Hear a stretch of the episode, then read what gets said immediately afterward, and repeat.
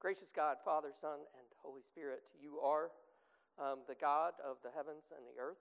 Uh, you made all things um, and done so well. You also rule all things by your sovereign hand. You are truly uh, the King of the nations.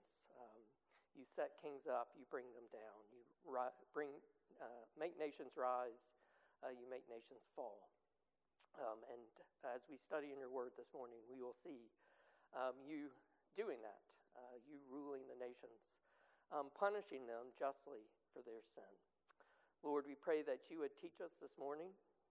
May you uh, use the sins of uh, the Philistines and the Moabites uh, to show us our own sin, um, to shake us out of our own uh, complacency, um, and help us to put our trust in you and not in the things of the world. And Lord, as we study uh, this morning, um, this region uh, on the, the western coast of Palestine, a region that even this day um, is at this moment is experiencing warfare and bloodshed and death and destruction. Um, we uh, turn to you, for, for you alone can bring uh, peace. Um, human beings, human institutions um, will always um, uh, look after their own self interest. Um, you truly are the only one who can bring peace on earth, uh, even as we celebrate the Prince of Peace and his coming uh, this Christmas season. So we do pray that you would work your sovereign hand um, and that you would make uh, warfare and oppression cease. We um, ask now that you would uh, give us ears to hear your word, eyes to see uh, your works uh, in human history uh, and, and, uh, the, um, and in the uh, history of man. Um, teach us by your Holy Spirit, we pray. We lift all this up in the matchless name of our Savior, Jesus Christ, by the power of the Holy Spirit. Amen. All right, if you'll turn with me in your Bibles to um, Jeremiah chapter 47. So we're actually going to be looking at um, two chapters this morning because largely because chapter 47 is really short. uh, so we're going to be uh, continuing uh, in a section we started last week, um, uh, a section that was introduced in chapter 46, verse 1. The word of the Lord that came to Jeremiah the prophet concerning the nations. So that's going to be the unifying theme of the next several chapters until we get up to chapter 51. Um, we'll uh, see uh, God bringing forth um, his judgment upon these nations. And last week we started with Egypt and we talked about how um, one of the reasons uh, probably Jeremiah starts with Egypt is one, just Egypt's overall importance in the history of Israel and God's people, what Egypt symbolizes, but also um, we talked about how uh, at this very specific moment in time, um, Egypt is suffering uh, a major defeat at the hands of the Babylonians. And this is the moment in, in human history where uh, Egypt uh, wanes as a world power um, after uh, the Babylonians defeat them at the Battle of Carchemish. Um, and God, uh, we saw last week, uh, mocks Egypt and Egypt and its gods for their um, for their arrogance, for their um, uh, arrogating to themselves uh, this, this image of ultimate power, that they are the supreme power on earth. And God, and uh, we saw in this mocking prophecy, is putting Egypt in its place. Um, and the, the emphasis is uh, that, yes, it's Babylon that's punishing Egypt at this moment, but it's God who's raised Babylon up as his instrument uh, to bring his judgments forth on the Egyptians. So um, today, and we said last week, the way Jeremiah arranges this, roughly we start in the, the southwest with Egypt, and we start going northeast, and we'll follow that fertile crescent. Uh, and it'll end with Babylon in chapters 50 and 51. So today, in chapter 47, uh, we come up And we get um, Israel's neighbors on the west and east uh, Philistia, uh, which is, again, roughly, if, if you um, paying attention, seeing maps of uh, Israel and Gaza, it's, it's roughly the Gaza Strip is um, Philistia. Uh, and then Moab sits on the eastern side of the Dead Sea, uh, across from Israel, um, and it's basically modern day Jordan. So, all right. With that as a word of introduction, hear the word of the Lord from Jeremiah chapters 47 and 48. The word of the Lord that came to Jeremiah the prophet concerning the Philistines before Pharaoh struck down Gaza. Thus says the Lord Behold, waters are rising out of the north and shall become an overflowing torrent. They shall overflow the land and all that fills it, the city and those who dwell in it. Men shall cry out, and every inhabitant of the land shall wail. At the noise of the stamping of the hooves of his stallions, at the rushing of his chariots, at the rumbling of their wheels, the fathers look not back to their children, so feeble are their hands. Because of the day that is coming to destroy all the Philistines, to cut off from Tyre and Sidon every helper that remains. For the Lord is destroying the Philistines, the remnant of the coastland of Caphtor. Baldness has come upon Gaza, Ashkelon has perished. O remnant of their valley, how long will you gash yourselves? Ah, sword of the Lord, how long till you are quiet? Put yourself into your scabbard, rest and be still. How can it be quiet when the Lord has given it a charge? Against Ashkelon and against the seashore, he has appointed it. Concerning Moab, thus says the Lord of hosts, the God of Israel Woe to Nebo, for it is laid waste. Kiriathaim is put to shame, it is taken. The fortress is put to shame and broken down. The renown of Moab is no more. In Heshbon, they plan disaster against her. Come, let us cut her off from being a nation. You also, O madman, shall be brought to silence. The sword shall pursue you. A voice, a cry from Horonaim desolation and great destruction. Moab is destroyed. Her little ones have made a cry. For at the, at the ascent of Luhith they go up weeping. For at the descent of Horonaim they have heard the distressed cry of destruction. Flee, save yourselves. You will be like a juniper in the desert. For because you have trusted in your works and your treasures, you also shall be taken. And Chemosh shall go into exile with his priests and his officials. The destroyer shall come upon every city, and no city shall escape. The valley shall perish, and the plain shall be destroyed, as the Lord has spoken. Give wings to Moab, for she would fly away, for her, her cities shall become a desolation with no inhabitant in them.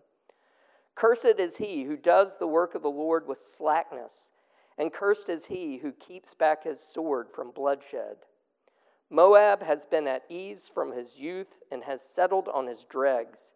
He has not been emptied from vessel to vessel, nor has he gone into exile, so his taste remains in him, and his scent is not changed.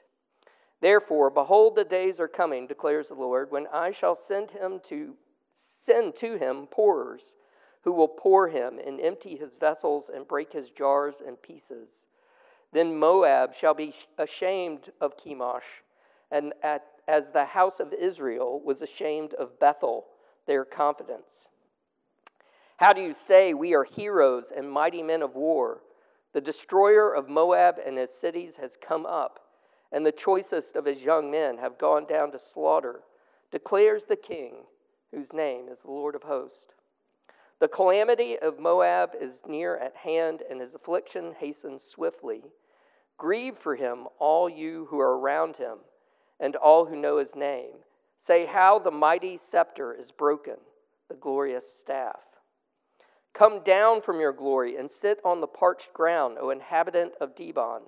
For the destroyer of Moab has come up against you. He has destroyed your strongholds. Stand by the way and watch, O inhabitant of Aroer.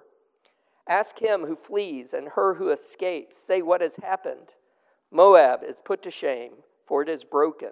Wail and cry. Tell it beside the Arnon that Moab is laid waste. Judgment has come upon the tableland, upon Holon and Jahzah and Mephaathah and Dibon and Nebo and Beth Diblathaim and Kiriathaim and Beth Gamul and Beth Maon and Kerioth and Bozrah and all the cities of the land of Moab, far and near. The horn of Moab is cut off and his arm is broken, declares the Lord. Make him drunk because he magnified himself against the Lord, so that Moab shall wallow in his vomit and he too shall be held in derision. Was not Israel a derision to you? Was he found among thieves that whenever you spoke of him, you wagged your head? Leave the cities and dwell in the rock, O inhabitants of Moab. Be like the doves that the dove that nest in the sides of the mouth of a gorge. We have heard of the pride of Moab. He is very proud of his loftiness, his pride, and his arrogance, and the haughtiness of his heart. I know his insolence, declares the Lord. His boasts are false, his deeds are false. Therefore, I wail for Moab. I cry out for all Moab. For the men of Kir Hareseth, I mourn. More than for Jazer, I weep for you, O vine of Sibmah. Your branches passed over the sea, reached to the sea of Jazer. On your summer fruits and your grapes, the destroyer has fallen. Gladness and joy have been taken away from the fruitful land of Moab. I have made the wine cease from the wine presses. No one treads them with shouts of joy. The shouting is not the shout of joy. From the outcry at Heshbon even to Elealeh, as far as Jahaz, they utter their voice from Zoar to Horonaim and Egleth Shelishiah. That was a good one. Um, for the waters of Nimrim, Nimrim, sorry, my glasses are fogging up here. The waters of Nimrim have also have become desolate. And I will bring to an end in Moab, declares the Lord, him who offers sacrifice in the high place and makes offerings to his God. Therefore, my heart moans for Moab like a flute, and my heart moans like a flute for the men of Kir Hareseth. Therefore, the riches they gained have perished. For every head is shaved and every beard cut off. On all the hands are gashes, and around the waist is sackcloth. On all the housetops of Moab and in the squares there is nothing but lamentation. For I have broken Moab like a vessel for which no one cares, declares the Lord. How it is broken, how they wail, how Moab has turned his back in shame. So Moab has become a derision and a horror to all that are around him. For thus says the Lord Behold, one shall fly swiftly like an eagle and spread his wings against Moab. The city shall be taken and the stronghold seized. The heart of the warriors of Moab shall be in that day like the hearts of a woman in her birth pains. Moab shall be destroyed and be no longer a people, because he magnified himself against the Lord. Terror, pit, and snare are before you, O inhabitant of Moab, declares the Lord. He who flees from the terror shall fall into the pit, and he who climbs out of the pit shall be caught in the snare. For I will bring these things upon Moab the year of their punishment, declares the Lord. In the shadow of Heshbon, fugitives stop without strength, for fire came out from Heshbon, flame came from the house of Sihon. It has destroyed the forehead of Moab, the crown of the sons of tumult. Woe to you, O Moab! The people of Chemosh are undone, for your sons have been taken captive and your daughters into captivity. Yet I will restore the fortunes of Moab in the latter days, declares the Lord. Thus far is the judgment on Moab. And thus far, the reading of God's holy word. May He bless it as we talk of it together this morning. Um, so today we have two prophecies uh, concerning two small neighbors uh, of, of Israel uh, Philistine to the uh, west, and again, um, Moab to the east. Um, so the we, we've got a short prophecy about the Philistines, and then we have a really long prophecy about Moab. Um, uh, and, and we can talk about Moab gets a lot more attention here uh, than some of the other nations. Um, for, for a small country, uh, it gets a lot of prophecy from God here, and maybe we can talk about why. But, but let's start with, with the Philistines. Um, so, what does Jeremiah say will happen to the Philistines, and um, who is it that's bringing judgment upon them?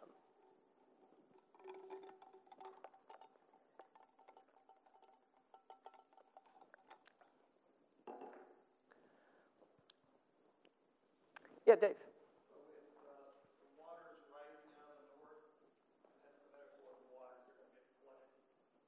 Yeah, like overwhelmed, like this flood from the north. And, and if you think, like, this is an image that um, Jeremiah has been employing the entirety of the book. Uh, if you think uh, one of his first visions we see in the um, opening chapter, he sees this bowling pot overflowing again, coming from the north. So that image of from the north is coming this torrent of destruction.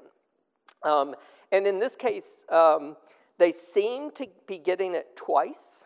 Um, so, so notice here the word of the Lord that came to Jeremiah the prophet concerning the Philistines before Pharaoh struck down Gaza. So they're getting it from the Egyptians, and then they're also getting it again from the Babylonians. So um, so if you think last week, um, he, he gave us this description of um, Egypt being defeated uh, at the Battle of Carchemish, which again is northern Syria, kind of near the border of Turkey. So they're defeated and flee back down south. So after they're defeated, it's sort of like, you know, a, a bully who, who gets beat up by a bigger bully on his way home sees a little kid and picks on him. That's the idea here. Egypt uh, having been defeated at Carchemish, um, takes out its frustrations, uh, unleashes destruction upon um, uh, the region of Gaza. And then the Babylonians come two years later and do the same thing. um, so they, they kind of get doubly smacked from the north here, um, both from the Egyptians uh, as they're heading back south, um, but then uh, following uh, the Babylonians hit them again. So, um, so it's yeah, it's like a torrent of destruction that's been unleashed from the north upon them. Good. What else uh, um, stands out to you about how Jeremiah is describing what is happening to the Philistines? So we've got it's like a flood.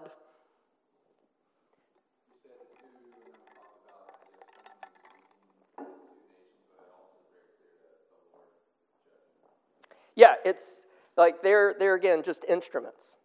Um, and notice like this dialogue um, that they're like even they recognize. Um, ah, sword of the Lord, how long till you're quiet? Put yourself into your scabbard, rest and be still. And then God's response: How can it be quiet when the Lord has given it a charge? So they are.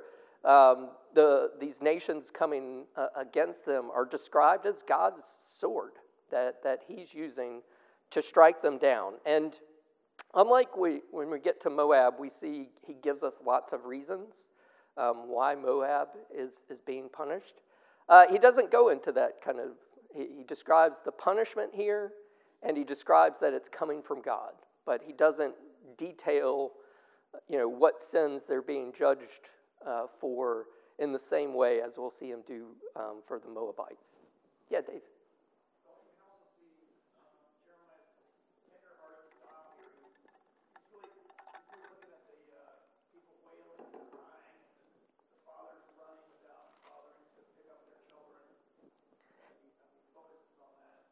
Yeah, notice the sensory aspects, like, you know, he, he, the sound.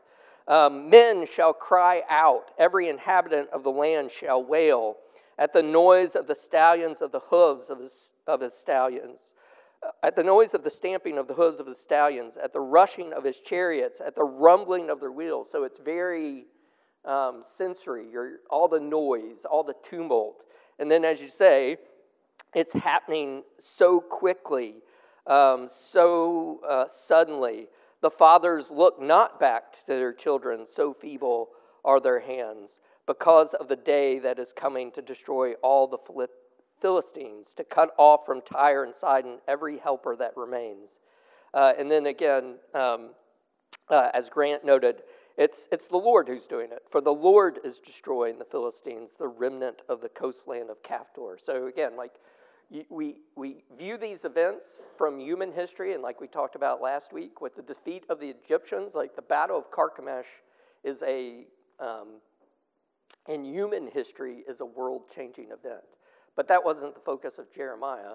Um, the focus of Jeremiah is what God is doing at this moment. And here, the focus is on the destruction that God is bringing upon the Philistines. And it's, as you say, I mean, it, it's, it's um, presenting a, a, very sensory, poetic picture of that destruction. And I, I, and I think you're right, that, that, that line there. Um, the fathers look not back to their children, so feeble are their hands. Like, I mean, that's just a description. Like, I mean, again, for, for those of you who are parents in the room, like, you know, you would rush to save your children first. Like, you, you know, that's the, children are the one moment, like, our instincts for self preservation are supposed to be, like, shelved.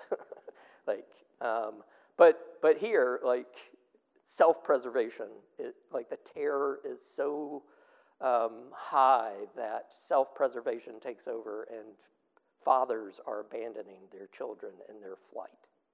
Um, so it's really a, a, a graphic picture of sudden destruction that again, Jeremiah is very clear it's the Lord that's bringing this destruction upon them. It might be Egyptians, it might be Babylonians, but they are just the sword that God has unsheathed in his judgment against them. Yeah, Dave. Sure.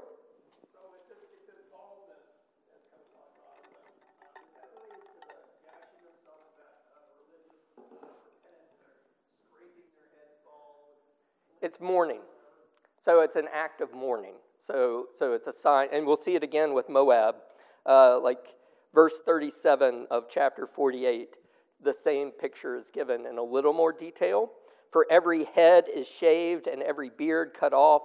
All the hand, on all the hands are gashes, and around the waist is sackcloth. So, sackcloth, shaving your head. Um, and then we know that cutting yourself was a pagan sign of mourning that the book of Deuteronomy uh, forbids Israel from, from adapting, so the, the gashing yourself. But all those are part of this, this ritual exercise of mourning. So there you see uh, the mourning, um, the signs of mourning have come upon the Philistines. Uh, and then we'll see again in chapter 48, it comes again uh, on the Moabites. Uh, Greg, you had your hand.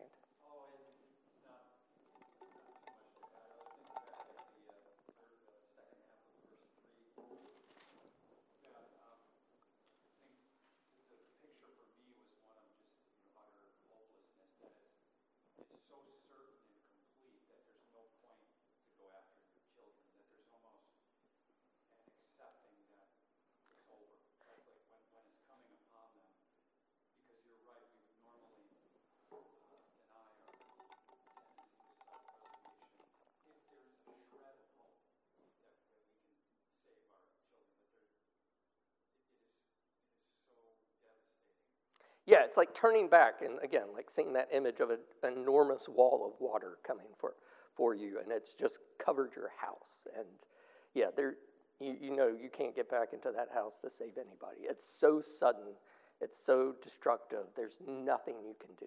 And, and that's the picture. They're being overwhelmed by the judgment of God upon them at this moment. All right, anything else we want to say about the Philistines? There's a lot more about Moab. So. Okay, well, let's, let's flip to chapter 48.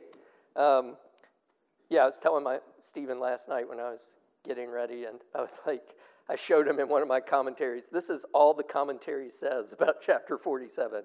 It's like two paragraphs. I think we're doing two chapters tomorrow. um, but there's a lot about Moab. Um, for a small co- country, Moab receives a disproportionately long or- oracle.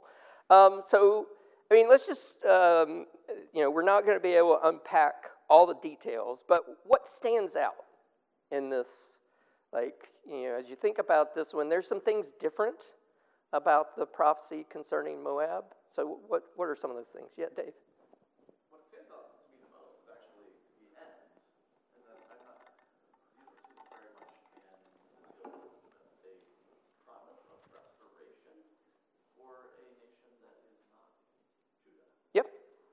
And that, that will actually, um, we'll see that again next time with the Ammonites, um, chapter 49.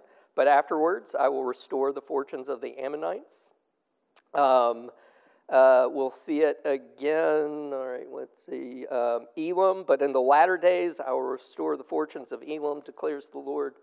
So, yeah, like it's, um, we, we, see this. Uh, we saw it a little bit with, with Egypt um, last week. I will discipline in you, you in just measure, but, or no, where? For I will make full end of the nations. Oh, that's Judah. Hold on.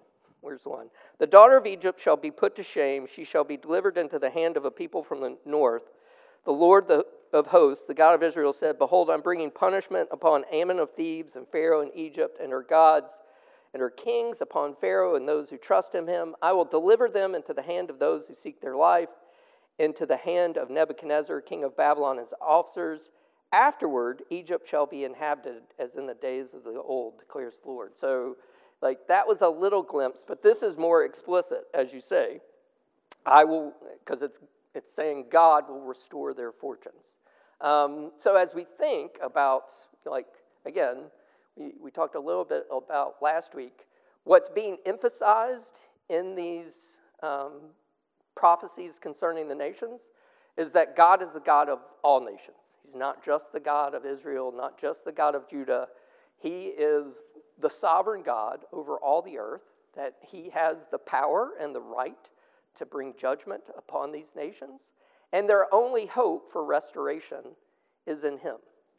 So it is one of those moments that we see yes, the, the promise comes to Israel, but the promise comes to Israel in order that all the nations of the earth be blessed. So it's sort of that, that picture here that we're given. Yes, God is bringing judgment upon Israel's close neighbors, the Moabites. Um, he's going to bring them low. Um, but their hope for restoration uh, there is in Him. Uh, and again, notice that the promise is in the latter days. So, you know, the latter days is usually kind of pointing forward to that day of salvation, day of judgment. Um, so in the last days, there's hope for Moab. Yeah, and it, it, there are little verses that punctuate some of these prophecies, but um, I think the emphasis is again, God is the sovereign Lord of all the nations, and against um, Chemosh, uh, who is mentioned multiple times in chapter 48. Chemosh is a Moabite god, it's their national god. Um, you think of um, when uh, Solomon uh, marries a Moabitess, he sets up an altar to Chemosh um, for his wife. Um, so, you know, it's her Nash, it was her national deity. So I think that's one of the reasons we see Chemosh being explicitly singled out here is because this is a nation that um, has kept a national God that's very proud of their, their specific God, who are very trusting in the powers of that God to deliver them. And, and, and, and we'll see uh, in, you know, Chemosh can't do anything to save them. um, you know, uh, Chemosh is, is helpless. Um, you know, Moab shall be ashamed of Chemosh as the house of Israel was ashamed of Bethel, their confidence. Um, so it's singling out in, in this chapter that the God of Moab will, will be shown to be no God, and that the Moabites' hope of restoration lies in the hands of Yahweh.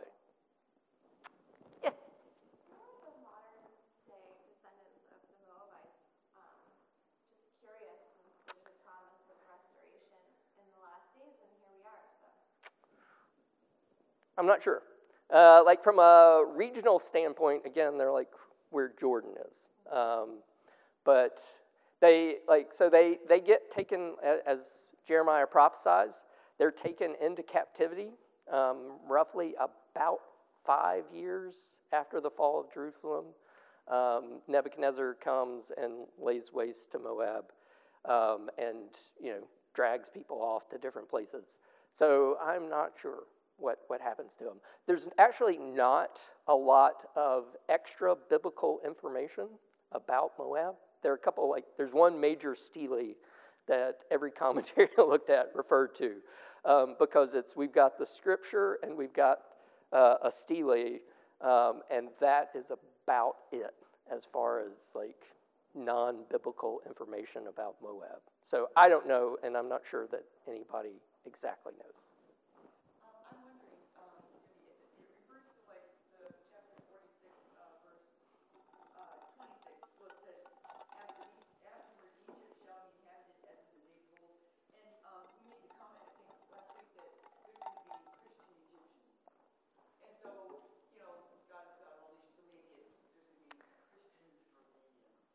There are Christian Jordanians.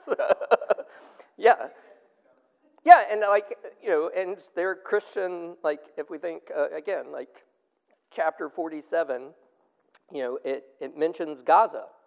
Like, and, you know, that's as we, the current warfare, there are Christian Palestinians in Gaza who are suffering terribly um, at this moment. So, but yeah, but what specifically the nation of Moab, what they evolved into, I don't know.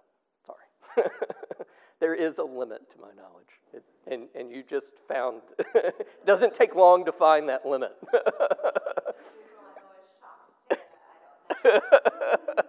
I will, I, I always admit, I don't know. Stele. Like, it's so, uh, like, you know, um, think think of like um, the Rosetta Stone. Like if you like, so it's a big rock with writing on it that you know, like a historical monument marker that was put up. Uh, S T E L E, Stele. So um, yeah, and yeah, they're like every commentary I looked at talked about it because it's like we don't know outside the Bible very much about Moab. Um, it does, like, we, and if we think what you learn here, like some of the things we know, wine, um, this, this was a wine producing uh, region. It's a, you know, it, it talks about, um, what, you know, uh, it gives us a description. Judgment has come upon the tableland. It, Moab mostly consists of a big uh, elevated plateau. It's about 3,000 feet above sea level, but it's relatively flat. So it's this flat um, plateau that was known for its wine. So as we think about a lot of the symbolism that Jeremiah is weaving into this, um, there's a lot of, of winemaking imagery woven into this, um, and that, you know, again, it's a wine producing, wine growing region. Yeah, great.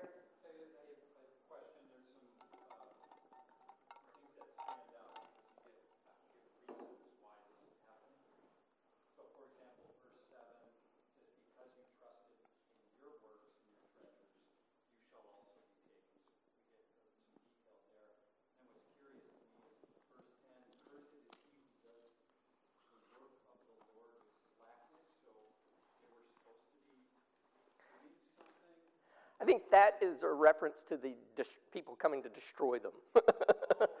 so the yeah, cursed is the person who comes to unleash ple- punishment upon them that that you know is lazy. um, and cursed is he who keeps back his sword from bloodshed. Um, so that I think is an instruction toward the Babylonians coming to destroy them. Like like you, you need to effectively um, take out this people um, and don't be lazy, don't be half hearted about it, be complete in bringing judgment.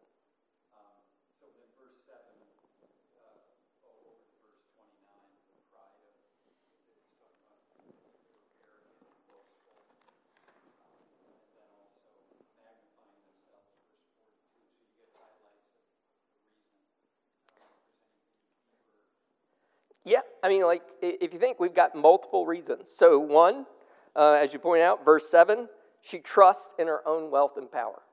Like, so she is, uh, the nation is trustful, trust in its own ability. And I, I think, like, as we think, one of my other questions is, um, or my, um, uh, like, I, I, one of my questions is how are we in our current situation in danger of being like Moab?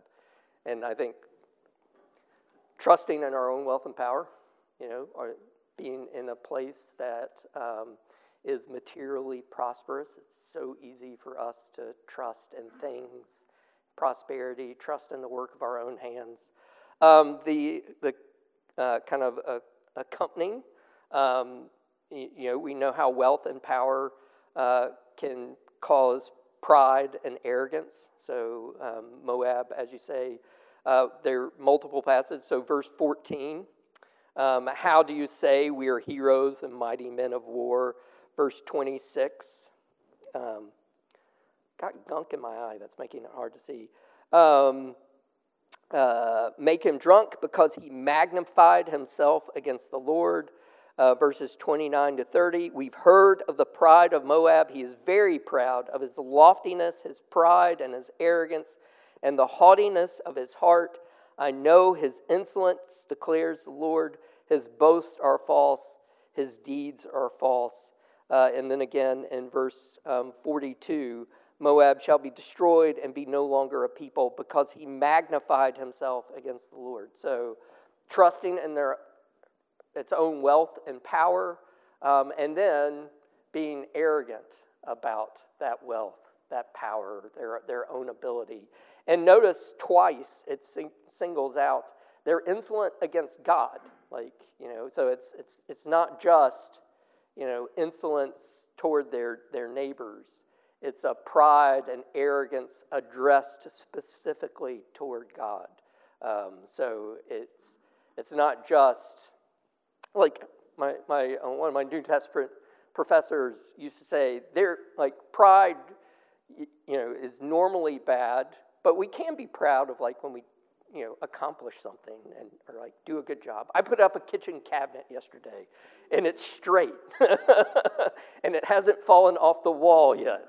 Um, I haven't put anything in it yet, but um, but so like I'm proud of that. But like, but I was like, you know, so it's that's not the kind of pride that he's being addressed. It's this spiritual, I don't need you, God. Like, you know, ah, like, and we encounter this all the, like, who needs God? Like, I'm strong, like, I'm not a, like, weak.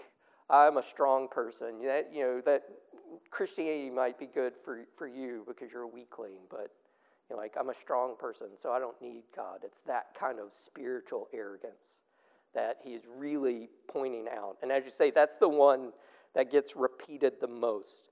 Very proud, exceedingly arrogant. Yeah, Dave.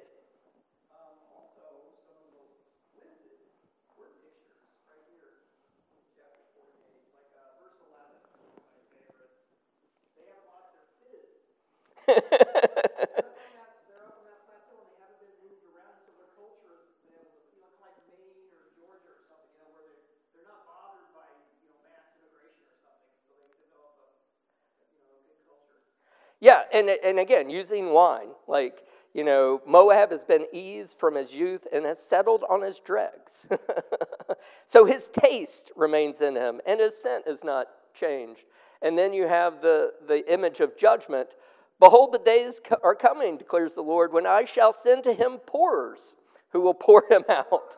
and empty his vessel and break his jars into pieces. So, so yeah, it's a it, there. Are, there are all kinds of uh, amazing um, word pictures here, and and that one, like, um, you know, like, you, like, like, you, you want the the dregs to settle, like, so you don't like, so if you're pouring them vessel to vessel, you're stirring the dregs up. But so it's that idea. You want the dregs to settle there in the bottom and be undisturbed and not um, disrupt the taste of the wine. But so, as you say, they've been in a peaceful, settled position where um, the dregs are, are left there undisturbed. Um, and so the wine stays good. It, it smells good. Nothing, it tastes good. And he's, God's saying, I'm going to send somebody and they're going to shake you up. um, they're going to let loose the dregs. They're going to break the jar, shatter it. Um, so, so, yeah, there are some amazing word pictures um, in, in this prophecy against Moab. Yeah, Jonathan.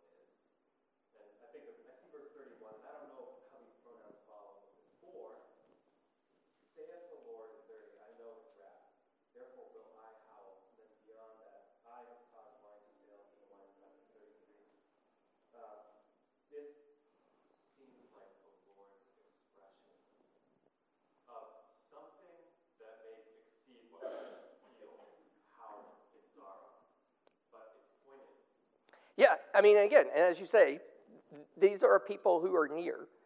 Eh, you know, they're, they're relatives. These are people they should, should know better. Um, these are people who have heard of Yahweh. And some of the cities uh, that they actually mention, um, uh, there's at least, I can't remember, I'd have to pull up the commentary. Um, but there's one of these cities that, that he mentions was a city that um, worshiped Yahweh, and then the Moabites came in and drove the Yahweh worshippers out and established Chemosh. Um, so, so as we, we think of um, these are people who, you know, in a sense, as you're saying, should have known better. Um, they're close enough to, to know the truth, which makes their insolence against Yahweh all the more, um, all the more arrogant and all the more hateful to God in, in bringing this judgment upon them. Adrian? and he's it's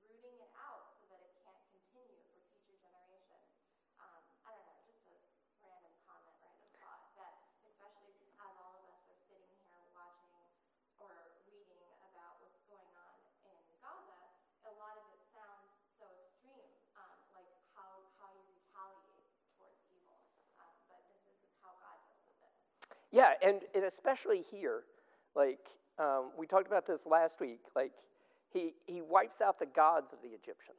So, and like bringing this destruction and preventing sins from multiplying, like he has to destroy these people's confidence in these false gods who they're trusting in. And for the Moabites, they are trusting in Chemosh. Chemosh is a god of war. Um, we have the description in Kings of the Moabite king who sacrifices his son on the walls of the city uh, to, to, you know, to get Chemosh on his side to march out to war. Like that is horrid, horrible. So as he, the punishment is is deserved, and as you say, it seems extreme. But what like what would be worse is to let them continue in what we see here, and we've talked about their complacency, their continued trust in Chemosh, uh, their continued worshiping of this false god is just going to continue to, to spread so that that evil has to be eliminated um, in this way.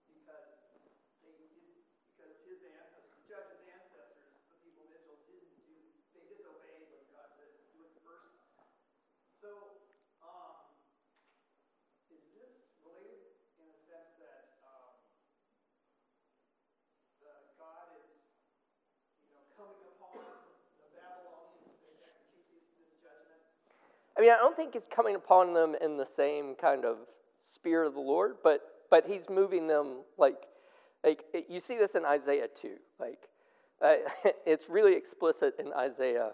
God ta- calls the Assyrians his tool. like that, that's what they are. They're they're just a tool, um, and a tool upon whom judgment will fall for the evil things that they're doing to God's people. So we're going to see that like and that's um, as we see the progression of these chapters, it's the Babylonians over and over again who are the instruments of God's destruction. Guess who's the final nation listed that's going to be destroyed? The Babylonians. So, like, it's so I, I, would say it's different than in Judges. Like, they're a tool that he's using for a time, and they themselves are are spreading evil, so he's going to bring his judgment and wrath upon them for all the destruction that they're bringing, especially against the people of God. So, so as we think of, of them being um, used by God, um, it's, it's the way like hardening the heart works. It's God is, is removing the restraints on them. Um, he's, he's not forcing them to do something they have no inclination to do. He is removing the restraints and letting them go out and do the things that Babylonian armies do, which is destroy, take captives, um, and, and then he's going to destroy them or judge them for that. And they too will be destroyed, as will their gods. Yeah, Dave, yeah.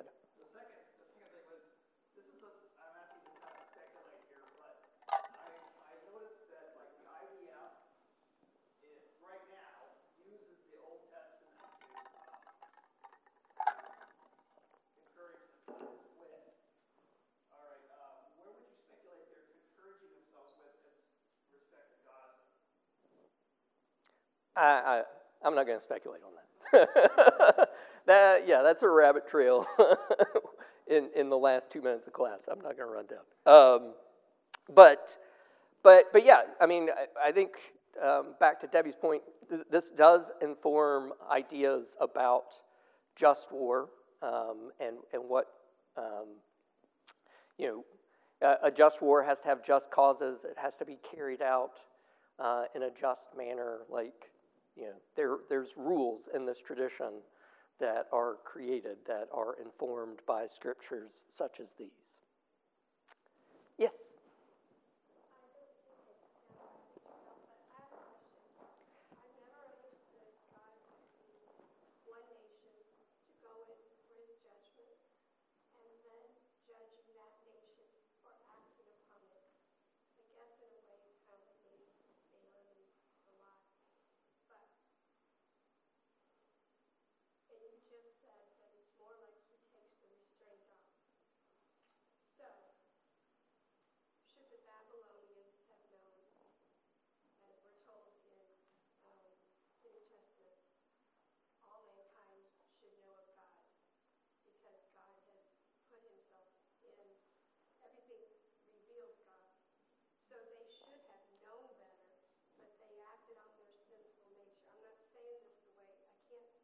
No, no, you're saying it perfect. Yeah.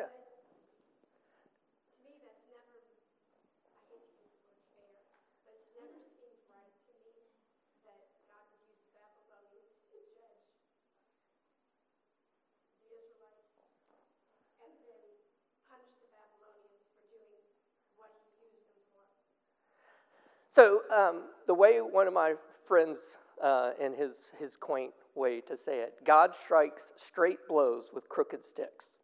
So, uh, so, so God is acting perfectly righteously, wielding a crooked stick, you know, wielding Babylon. Um, and so the B- Babylonians are following the sinful inclinations of their heart, and God, in His sovereignty, is giving them free rein for that moment. Um, again, in order that God's purposes are accomplished. Um, and then they too, like all men, um, are subject to judgment for their sins. Like so, it's God's judgment is falling upon human sin. I mean, that's that's the the emphasis in this, and that God can judge the sin not just of His people, but of all the nations. Um, and the instrument of His judgments are often other nations, but God too will hold them accountable for what they've done. So, I mean, yeah, like trying to describe, like, or think of an analogy. Um, so it'd be like if if I know, like I, I have the world's sweetest dog, so this would never happen. But let's say I know that that that my dog um, would harm someone, um, and yeah, no, that's not a good one. I, I, I, just have a heart. My, my dog is, is more liable to lick someone to death than. Um, like we, we joke that if someone broke into our house, she would be like, "Hi, how you doing?" Um, maybe not, but but but it's. I mean, it is hard um, to understand, but the idea is, uh, it, it's kind of, and again, I think the idea of hardening of Pharaoh's heart. God is not putting new ideas in in Pharaoh's head.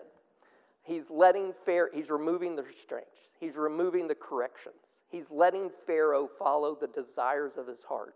He's so Pharaoh's he's he's not opening Pharaoh's ears, he's not opening Pharaoh's eyes to the truth. He's letting Pharaoh keep doing what Pharaoh's heart desires. It's not turning Pharaoh in another direction. Like that's not what hardening is. Um, uh, that's not what using the Babylonians are. He's not, they're not going this way, and God's like, oh, go destroy this people. No, they're on their way to destroy that people, and God is using them, again, in his sovereign power to, to bring about righteous judgment using unrighteous instruments, which is what all human beings, all human kingdoms are. We're all part of these unrighteous um, institutions that deserve judgment. Um, and God uses one to judge another and, and brings, them, uh, brings them down.